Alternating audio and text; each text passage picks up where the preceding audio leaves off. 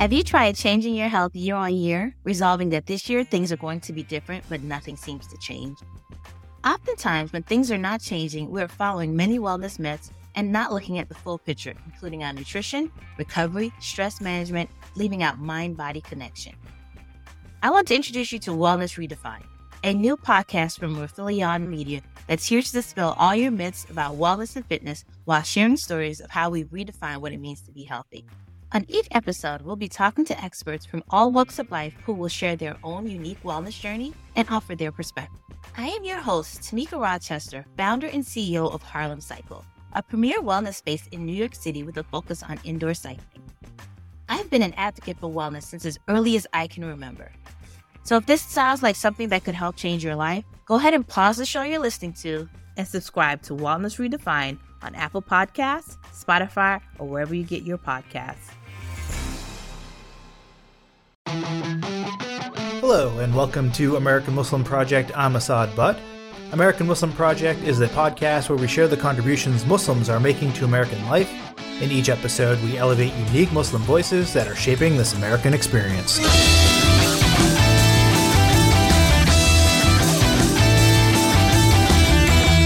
My guest today is Amira El-Soubey, the Deputy Director of the Muslim Justice League. The Muslim Justice League, also known as M J L, is an organization that fights against the massive increase in state surveillance by the U S government of its citizens. M J L was founded in twenty fourteen in response to the Obama administration implementing what was then known as C V E, Countering Violent Extremism. As you'll hear, that program, which is still around today but under a different name, recruits everyday citizens to spy on and report people in their community that are deemed quote-unquote vulnerable to extremism. As you can imagine, programs like this have been blasted for not only being ineffective but also extremely racist and Islamophobic. In her role as Deputy Director, Amira helps create M J L's strategy and helps lead their community organizing and advocacy campaigns. I asked her if she could tell us a little bit about what M J L does. Sure, yeah. So the Muslim Justice League was founded by Muslim women in two thousand fourteen in Boston and is still led by Muslim women. Um, and really what our work is about is fighting to defund and dismantle systems of surveillance that target Muslims and uh, other Black and Brown and immigrant communities who are labeled as a threat. Can you talk a little bit about what those surveillance networks are? Sure, yeah. So M J L was initially founded actually because Boston was named a pilot city for the Countering Violent Extremism program, which was started under President Obama. Um, so C V E is really a, a campaign, a program, a framework uh, driven by national security and intelligence and federal law enforcement agencies that Uh, purports to steer people off of pathways of radicalization or extremism. But really what our community knows from experiencing these programs is that C V E is both not supported by any sound evidence. It's based on discredited theories uh, that radical beliefs that may predict people to become violent extremists. And ultimately it, it falsely legitimizes discrimination against Muslims and, and other people who are involved in political organizing and advocacy. So really what these pro, what these C V E programs do is recruit non-law enforcement professionals like doctors and counselors and mental health providers, teachers, imams, uh, and other community leaders to engage in soft surveillance to basically report on our community and refer folks based on this junk science, based on this list of, of indicators that are deeply Islamophobic and also incredibly vague, um, and to report these people to law enforcement. So, so these programs have been, initially it was named C V E, now it's been named T V T P, and now it has a new name called C P three, um, but they're housed under the Department of Homeland Security. And despite the name changes and uh They're, they're still the same programs of recruiting uh, people, non-law enforcement uh, leaders and community members to report on and spy on uh, uh, predominantly Muslims and other Black and Brown communities as well. it just it's fascinating that that's still happening in this day and age in America. And, and, and I don't think a lot of people really know that that is happening. Yeah. Um, do you have uh, some of the criteria? Like if let, mm-hmm. let's suppose C V E recruited me and, and I was supposed to report on you, uh, you know, w- what kind of things would I be telling them um, that you're doing um, that, that sounds suspicious? Yeah, totally. So C V E uh, and many other counterterrorism programs are, again, based on this idea that you can identify individuals who are at risk of becoming violent extremists. So it's in this pre-crime space, right? No, no crime has been committed, but they have created this list of quote unquote risk factors that would make someone uh, more likely to become a violent extremist. C V E in its original form outlined criteria such as religiosity, so growing a beard, going to the mosque more often, uh, starting to wear hijab, uh, and political activism, being more involved in specifically advocacy on Palestine. So those factors, which are pretty obviously Islamophobic, combined with more uh, vague criteria like feelings of alienation, um, difficulty in personal relationships, change in Uh, routine as indicators for becoming a violent extremism extremist, which again, all of these risk indicators have been completely disc- discredited by decades of scholarly research. And we know that it's, it's completely based on junk science, and it hasn't been successful in, in preventing violence. Um, but we know that's not actually the goal of these programs. The goal is to incarcerate and police and give cover to the broad surveillance of Muslims and Black and Brown communities. Uh, it's just, I mean, you just describe things that I and probably everybody else has gone through in their twenties and thirties or, exactly. or, or whatever, growing a beard or feeling uh, distant or wh- whatever it may be. That's just, it's just, it's just shocking how everyday and routine those things are, yet then I could end up on some sort of list. Is that, is that what ends up happening? I end up on a list? Um, it's not necessarily a list. I mean, I think that we we know that there are many lists that have existed of Muslims in the U S and also of activists and organizers, especially folks who are involved in, in Palestine solidarity organizing in the U S. But what it does lead to is like potentially being reported to local law enforcement, uh, to the F B I, to D H S. You can imagine how this would impact people who aren't U S citizens and the impact that having any sort of criminal record has uh, if you're a legal permanent resident or if you're undocumented or if you have any sort of immigration status that's not a U S citizen. These programs are really just giving police and law enforcement access to spaces that were previously unavailable to them and are Uh, really having a, an impact on how Muslims and other communities access social services that we need, right? Like, how are you going to talk to your therapist as a Muslim if you know that the hospital where your therapist works has a multi-million dollar grant with D H S to report on you because you fit this vague list of indicators that could make you a potential violent extremist? So that's really the impact we're seeing, and just the expansion of policing into every facet of society, in our schools, in our neighborhoods, in our mosques, in our mental health institutions, um, all of these spaces where we're going for services and for care that are now turning into into sites of more policing and criminalization. Yeah. Uh, I guess talk a little bit more about these grants. So what what is in it for these hospitals and these educational institutions? What why why are they allowing this to happen? Why, why they, why do they want to be a part of this? Um, well, I think one side of it is that our community institutions are so severely underfunded, and especially uh, organizations that serve Muslim communities, often their only sources of income of, of grants are specifically grants that uh, are counterterrorism grants. Uh, through D H S. Like, often the on, only source of funding that our community centers have, which again is is a, is a structural issue of, of the prioritization of American tax dollars to continue to be poured into systems of policing as opposed to systems of care. I think the other part of it is our Muslim community in the U S has experienced so many years of surveillance and criminalization and policing specifically because of our religion, and how that unfortunately so many people in our community have really bought into this idea that, uh, you know, if we have nothing to hide, that there's no problem.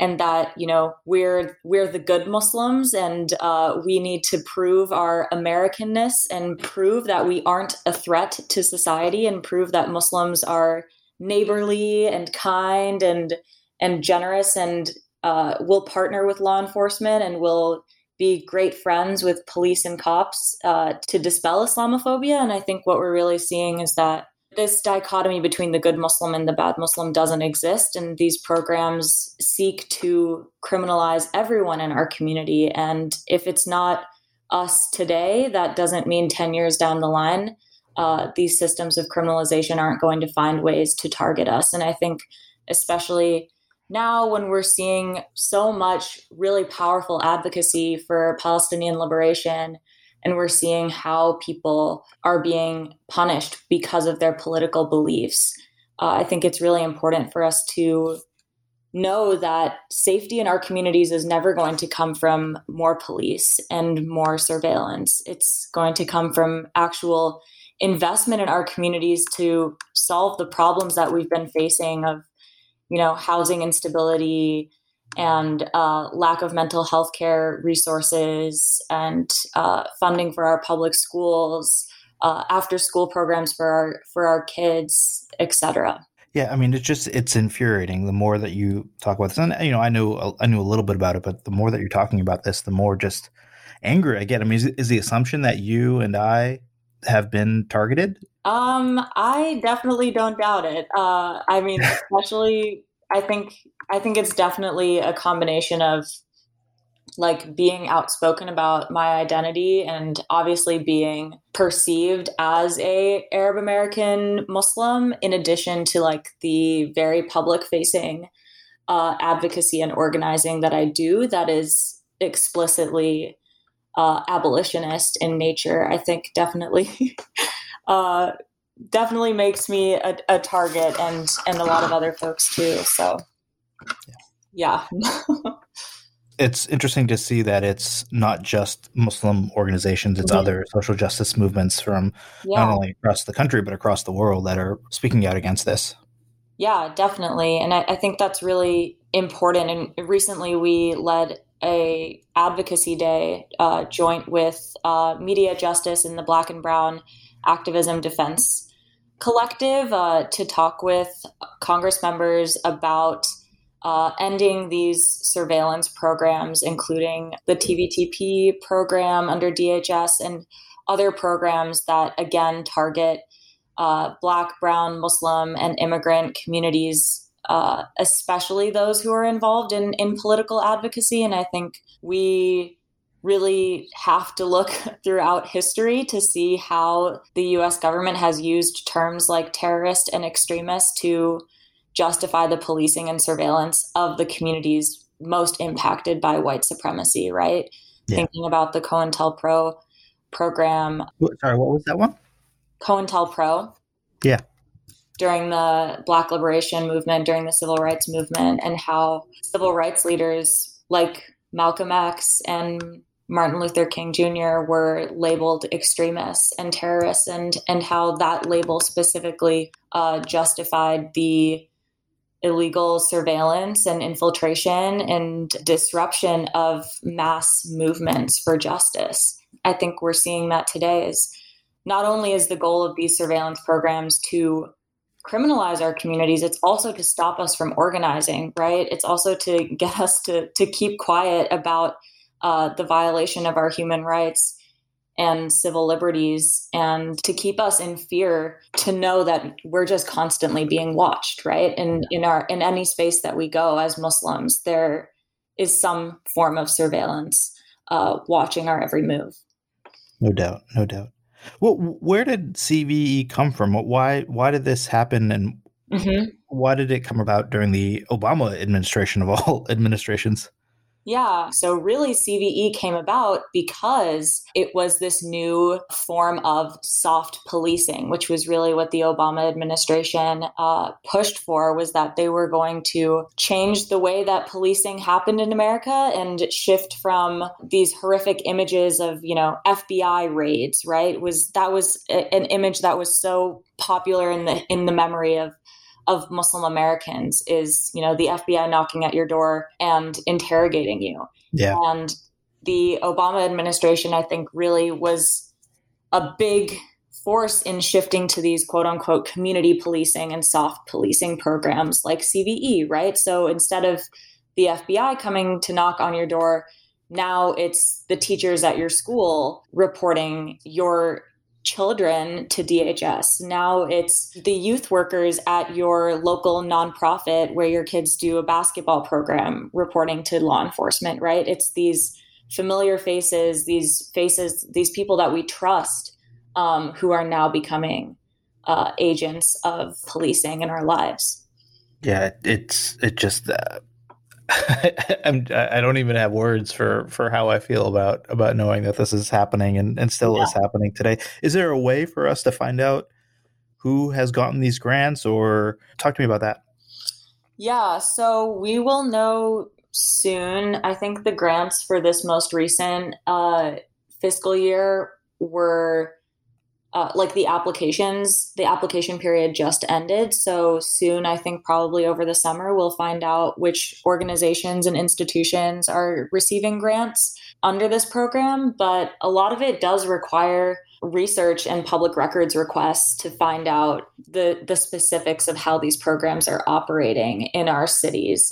But at the same time, a lot of our of when we become aware of these programs is actually from community members themselves mm. who uh, are are noticing things at their local masjids or community centers, um, and are the ones bringing it to us. Like what what kind of stuff are they noticing? Uh, well, for example, recently in Boston, uh, a few years ago, there was a program called uh, Y P I P, which was a part of the Boston Police Department, and Y P I P stood for um, the Youth and Police Initiative Plus.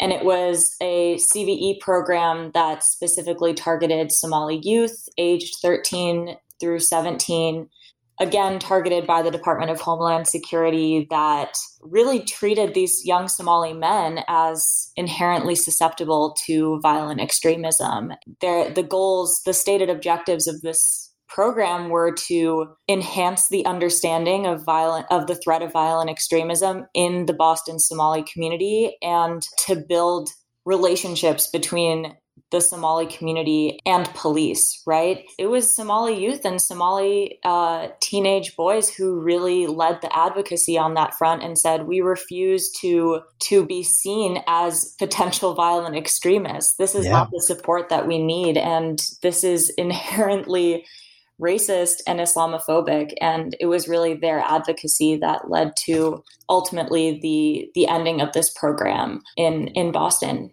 Are there any people that, or, or any stories that you have about people who've been wrongly targeted, you know, like F B I come to their house and ask questions, or, or whatever it may be, or even like gotten worse, like maybe they've gone to jail or, or anything like that? Yeah. Um, I, I can't think of any specific stories off the top of my head. It, no, no it's worries. really hard because it's, it's hard to even get people to share their stories because, again, there's so much fear of criminalization to even come out and speak out about how we've been targeted by various forms of law enforcement, right? right and I think right. a big part of the impact that we've seen is Muslims just not seeking the services that we need, like not going to mental health care institutions, uh, not seeking out social services uh, because of this fear of surveillance, and because knowing that simply because of your religious identity, you will be perceived as a threat. Um, purely because of that. And I think that's one part of it, in addition to the like fear of even organizing or joining any sort of political space and trying to to steer away from anything political um, because of how, again, being constantly perceived as as a threat. We'll be right back. After the break, Amira talks about how she was the youngest Arab ever to climb Mount Kilimanjaro. This is American Muslim Project. This podcast is sponsored by Talkspace. May is Mental Health Awareness Month, and Talkspace, the leading virtual therapy provider, is encouraging people to talk it out in therapy. By talking or texting with a supportive, licensed therapist at Talkspace, you'll gain insights, discover truths, and experience breakthroughs that will improve how you live and how you feel. With Talkspace, just answer a few questions online, and you'll be matched with a therapist. And because you'll meet your therapist online, you don't have to take time off work or arrange childcare. You'll meet on your schedule, whenever you feel most at ease. Plus, Talkspace works with most major insurers, and most insured members only pay a twenty-five dollars copay or less. No insurance? No problem. If you want to make progress toward a mentally healthier place, Talkspace is here for you. Now get eighty dollars off your first month with promo code space eighty when you go to Talkspace dot com. Match with a licensed therapist today at Talkspace dot com. Save eighty dollars with code space eighty at Talkspace dot com. Welcome back to American Muslim Project. My guest today is Amira El-Soubey, the Deputy Director of the Muslim Justice League. Outside of her social justice work, Amira loves to hike, and in two thousand thirteen, at the age of sixteen, she became the youngest Arab ever to climb Mount Kilimanjaro. I asked her what hiking means to her. I have always loved spending time in nature. I uh, am an only child raised by a single mother, and my mom and I spent a lot of time in the outdoors together uh, growing up, and a lot of time hiking together. It was our main activity that we did together. Yeah, my mom always has always instilled in me a belief that I can do anything I put my mind to, and that um, challenging myself is a really important part of how I grow as in, in every single way. And I think for me, uh, climbing mountains has been an amazing way to learn about what can happen when you challenge yourself to do something you've never done before, and when you find out so many new things that you're capable of when you challenge yourself. And yeah, mountains have really always been that place for me where I can learn what I'm really capable of and what I can do when I'm focused and determined, uh, and when I have people by my side to to support me along the way. So Kilimanjaro was the first big mountain I did on my sixteenth birthday, and I've climbed in Russia and Nepal and Oman and a bunch of other countries since then, and hope to continue doing it for the rest of my life, as as my mom has done. That's yeah. amazing. What, what, any lessons learned from climbing Kilimanjaro on your sixteenth birthday?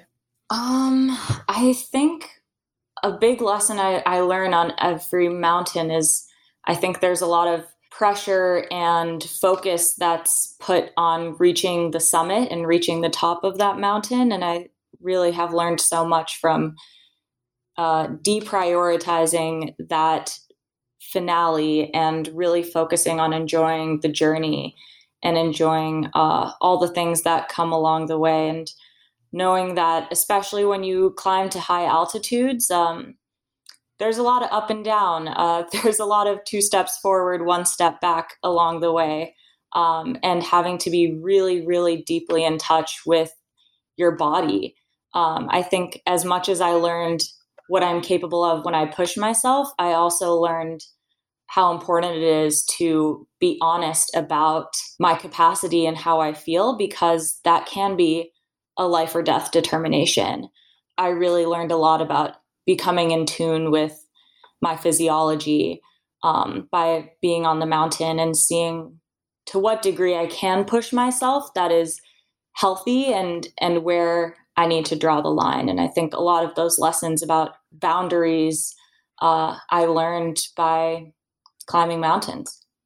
I want to just shift gears a little bit. Can you tell me why you're so interested in social justice initiatives and working at Muslim Justice League? I chose to start organizing for or with Muslim Justice League as a member a couple years ago, and now as a staff member.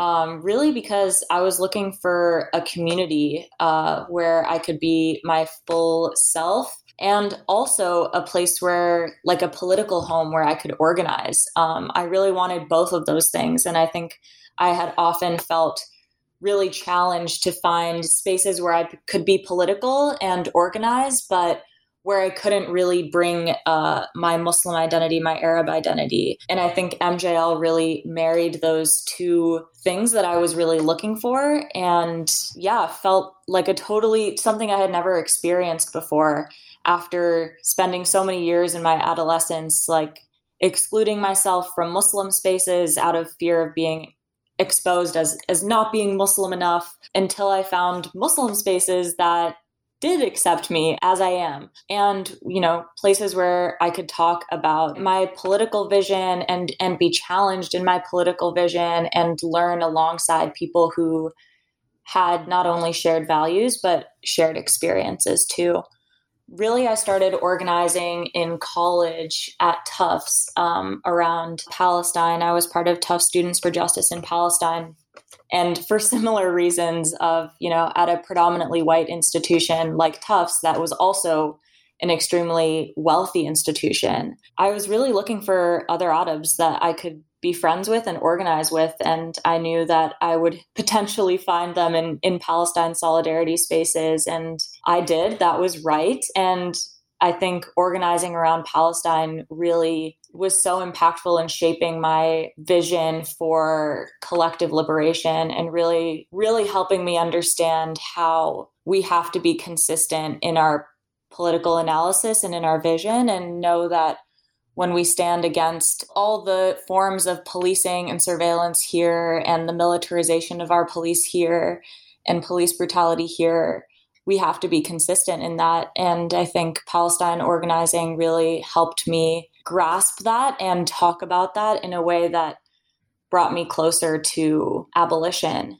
And that's really another reason why I wanted to organize with, with Muslim Justice League, is to be part of transforming systems fundamentally and not uh, reforming them, knowing that, you know, I, I personally don't believe there's any version of a reformed police or prison system that will keep Black and Brown communities safe. Oh, that's interesting. So what do you, what do you think the solution is? I think the that we have so many of the solutions in our communities right now, especially as, as Muslims. I think we've really had to show up for each other because we knew we couldn't rely on state services to do that for us. And I think that we know that police have not protected us and police have not kept us safe.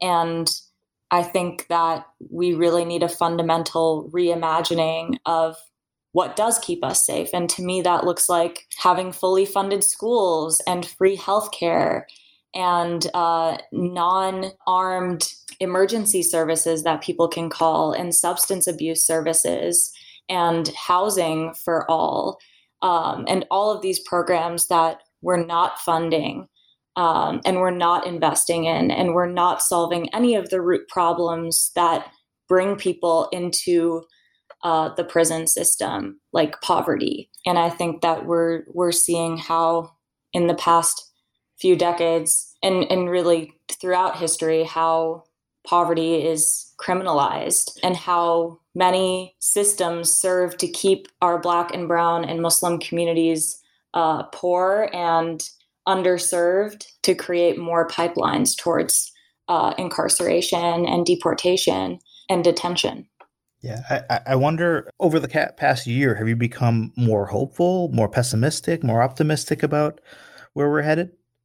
Um, I think, and, and Mariam Kaba, an, an abolitionist organizer who I've learned so much from, uh, often says that hope is a discipline. And I definitely think about that a lot. I don't feel hopeful every day, but I know that without practicing hope, uh, actively and actively seeking out places where I can find, uh, hope and inspirational is the only way Uh, to sustain our movements for the long term, because we know we're we're in it for the long haul. Uh, I'm in this movement for the rest of my life, and we're I'm going to play different roles in this work throughout my life. But um, the the commitment is unwavering, and I think that's why it's also really important, uh, in addition to all the organizing work that we do at Muslim Justice League, to also have space for for joy and for fun and silliness and community building uh, with our Muslim community here in Boston. And I think that is really uh, what what keeps us going, because if we're just working all the time, we are going to burn out. And I think we really have to prioritize um, the joy and the fun in this movement as as in order to maintain that that discipline of hope. Very, very well said. Um, Amira, thanks so much for joining American Muslim Project. Uh, I really appreciate you taking the time. Of course. Happy to be here. Thanks so much for having me. My conversation with Amira El-Soubey was recorded in June of twenty twenty-one. We'll have links to the Muslim Justice League and everything else that we talked about in the show notes. Thanks again for listening. As always, we love feedback, so email us at feedback at refelion dot com with any comments or ways that we can improve the show. American Muslim Project is a production of Rafaleon Media. Today's show was produced and edited by Mark Anato, Lindsay Gamble, and me, Assad Butt. Simon Hutchinson did our theme. We are online at American Muslim Project dot com.